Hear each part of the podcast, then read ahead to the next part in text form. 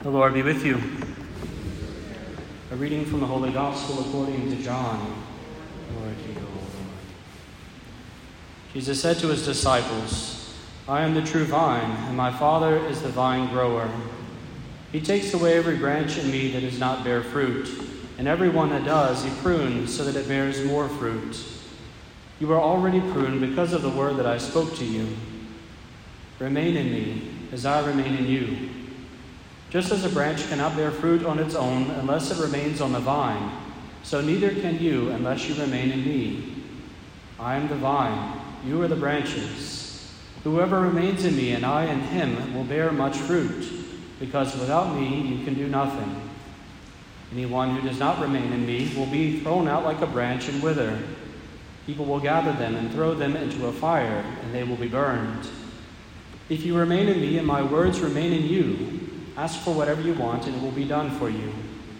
By this is my Father glorified, that you bear much fruit and become my disciples. The Gospel of the Lord.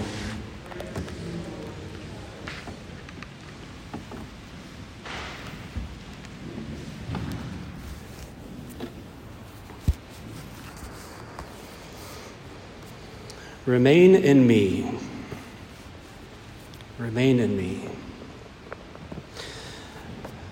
Our Lord uses another of the I am statements that St. John includes sprinkled throughout his gospel, the seven of them, and this is one of them. I am the vine, you are the branches. One doesn't have to have a, a degree in agricultural studies, nor was, must one be uh, a master gardener to know that when a storm comes through and knocks a branch down, if you wait a couple of days, it's done. It's dead. It's nice and brown and shriveled up. And anything that would have been life on it is going to rot. This is a natural fact of life. Any of us that ever does this and sees the branches fall after a storm, you know one of two things happens typically. Either you put it on the burn pile in the backyard, or you put it at the curb of the front yard. Either way, it goes away. One doesn't sit around and look at dead branches in the yard and wonder, I wonder if it's gonna, wonder if it's gonna grow soon. Maybe it'll sprout and, and start producing some fruits, huh? That'd be nice. Have another pine tree growing right there where the first limb fell. Not that we would want pine trees in that much. It would be foolish to expect such a thing. It doesn't happen. And this is the reality that Christ is trying to convey to us. That unless we remain in Him, we do not produce anything. He says it clearly, in case one might be slow of hearing. He says, Without me, you can do nothing. He didn't say, Without me, you can't do most things. He didn't say, Without me, you can't do great things. He didn't say, Without me, you'll be able to do some stuff, but it won't be that, it won't really be that impressive. He says, Without me, you can do nothing. We can look at that in two senses. One, God is life itself. If we cease to have life, we literally do nothing. We are dead. We are gone from this world. We can speak about that in the physical sense, but our Lord speaks about it specifically in the spiritual. That if we do not have His life coursing through our soul, if we do not have the Holy Spirit working within us, we can do nothing, spiritually speaking we will be able to do nothing that truly glorifies God. We need His life within us. We need our Lord to speak to us, to draw us close to Himself, to teach us to these things, but ultimately, above all of this, to give us His grace. In a sense, one could look at the, the conclusion of what we just read in St. John's Gospel and see that if you work it backwards in that last sentence, it's the steps by which these things are done. It says, By this is my Father glorified, that you bear much fruit and become my disciples. So, to do it, first we become disciples of Christ. We believe in the man, not just in the idea or a nice, uh, a nice kind of, wouldn't it be great, you know, the Remember the, the song in the 90s, What if God was one of us? Uh, foolishness, because He is one of us. He took on our flesh. He has become one of us so that we could become children of the Father.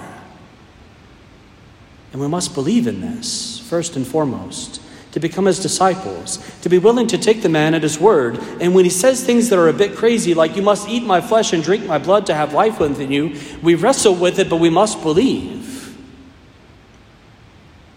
We must be disciples of Christ first to remain in Him, to stay close to Him, to be grafted onto the vine by virtue of our baptism, and therefore to have His life begin to change us. And when His life courses through us, we will bear much fruit. And by this is the Father glorified. We must remain in Him. In the early 20th century, a debate arose about the call to holiness. It's a clear teaching of the, of the church that priest, by, by their very nature, by the ordination of a man, he is obligated to, to strive for and to attain perfection in the Christian life. I tremble every time I read that. He is obligated to it. It's a mandate, it's a starting point. The reality is that all Christians are called to holiness. One may not be mandated as by ordination, but one necessary, then one is still called. And this is a debate that rose in the 20th century. There were some who thought that this was, this was a little too much right? Sometimes the, the thought in, in minds, whether we say it or not, is holiness is for some other some other people, right? Holiness is for the sisters, it's for Father Hill. You know, holiness is for, for people that we see that we do incredible things that we read about in, in, in, in religious magazines and articles and these kind of things. That that, that true holiness that, that makes people go, wow, that is they, they are they are holy. That that is only for a, a unique group of people. This is a thought that sometimes is found in the church in the early 20th century, but still is alive today. Then there was another school who said, that's foolishness. Why would Christ call us to be part of his body? Why would Christ call us to be members of the vine and then say, but you don't really have to be holy? just, just be part of the body. You know, we'll, we'll limp along with you. Right? They said that would be foolishness all are called to pursue holiness. And as the debate went on for, for some 20 or 30 years, uh, theologians writing back and forth in response to one another in these things, ultimately a gathering of bishops came together and decided the thing, and we call it Second Vatican Council. And the bishops looked and they said, no, the call to holiness is a universal call. It is for every last baptized Christian, every one of you and everyone that's not here is called to holiness. We're called to be people of prayer, intense prayer, regular prayer, to meditation and to contemplation, to praying with the sacred scriptures, to reading spiritual reading, to reading the classics of the church, to read the early church fathers, the writing of the saints, the books that the saints carried in their back pocket or in their bag. All of us are called to become that to regularly, committedly spend time in prayer, to remain with Him, so that He might remain in us. It is not an option of the Christian life.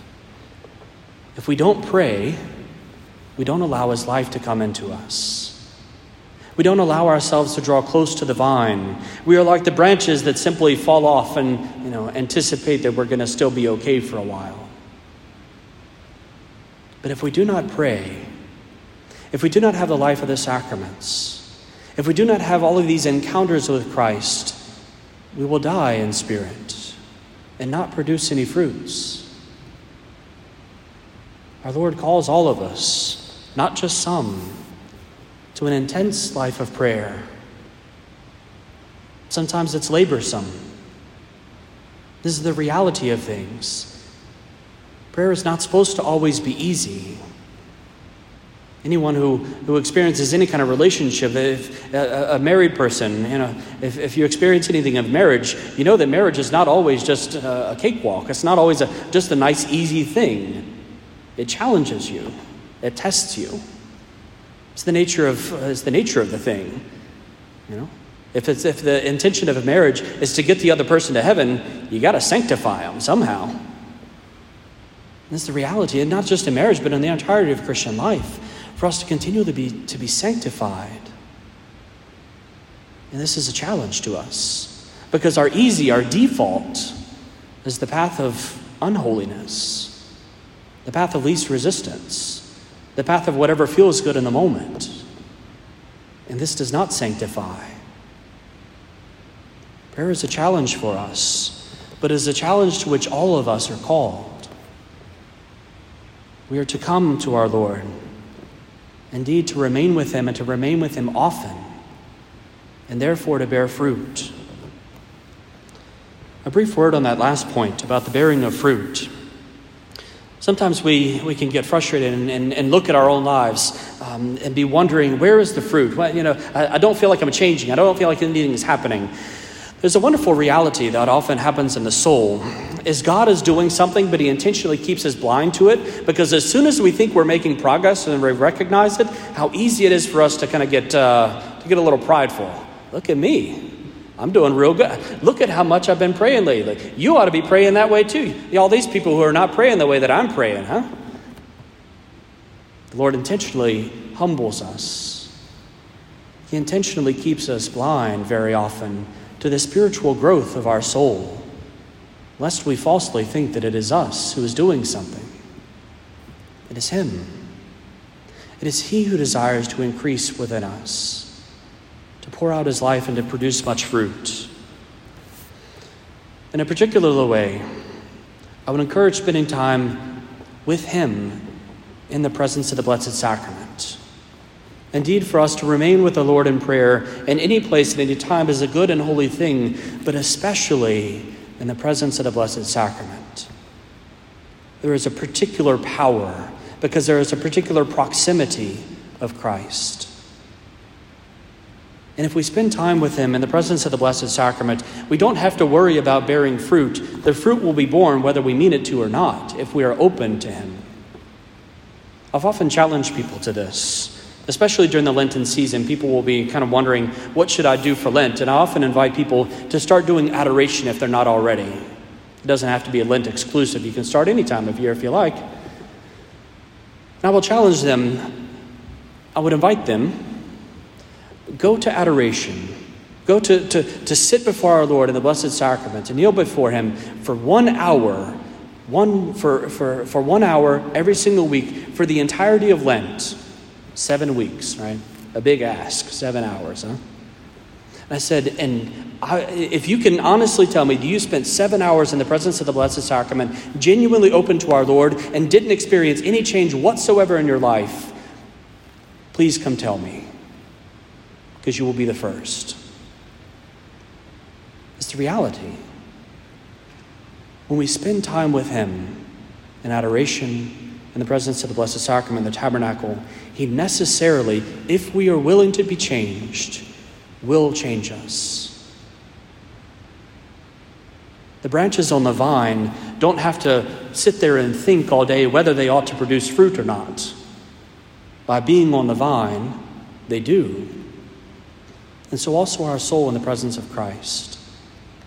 When we come to Him, when we remain in Him, when we intentionally open ourselves to Him, He will do all the rest. And by this is the Father glorified. Not because we have done anything, but because He has. Because He has called us, He has grafted us onto Himself, He has poured forth His life into us, and He has produced many fruits. May God grant us the grace today to come and to stay with Him for a moment, to remain with Him, to abide with Him in this holy Mass, and to rejoice that by bearing forth fruit, the Father is glorified.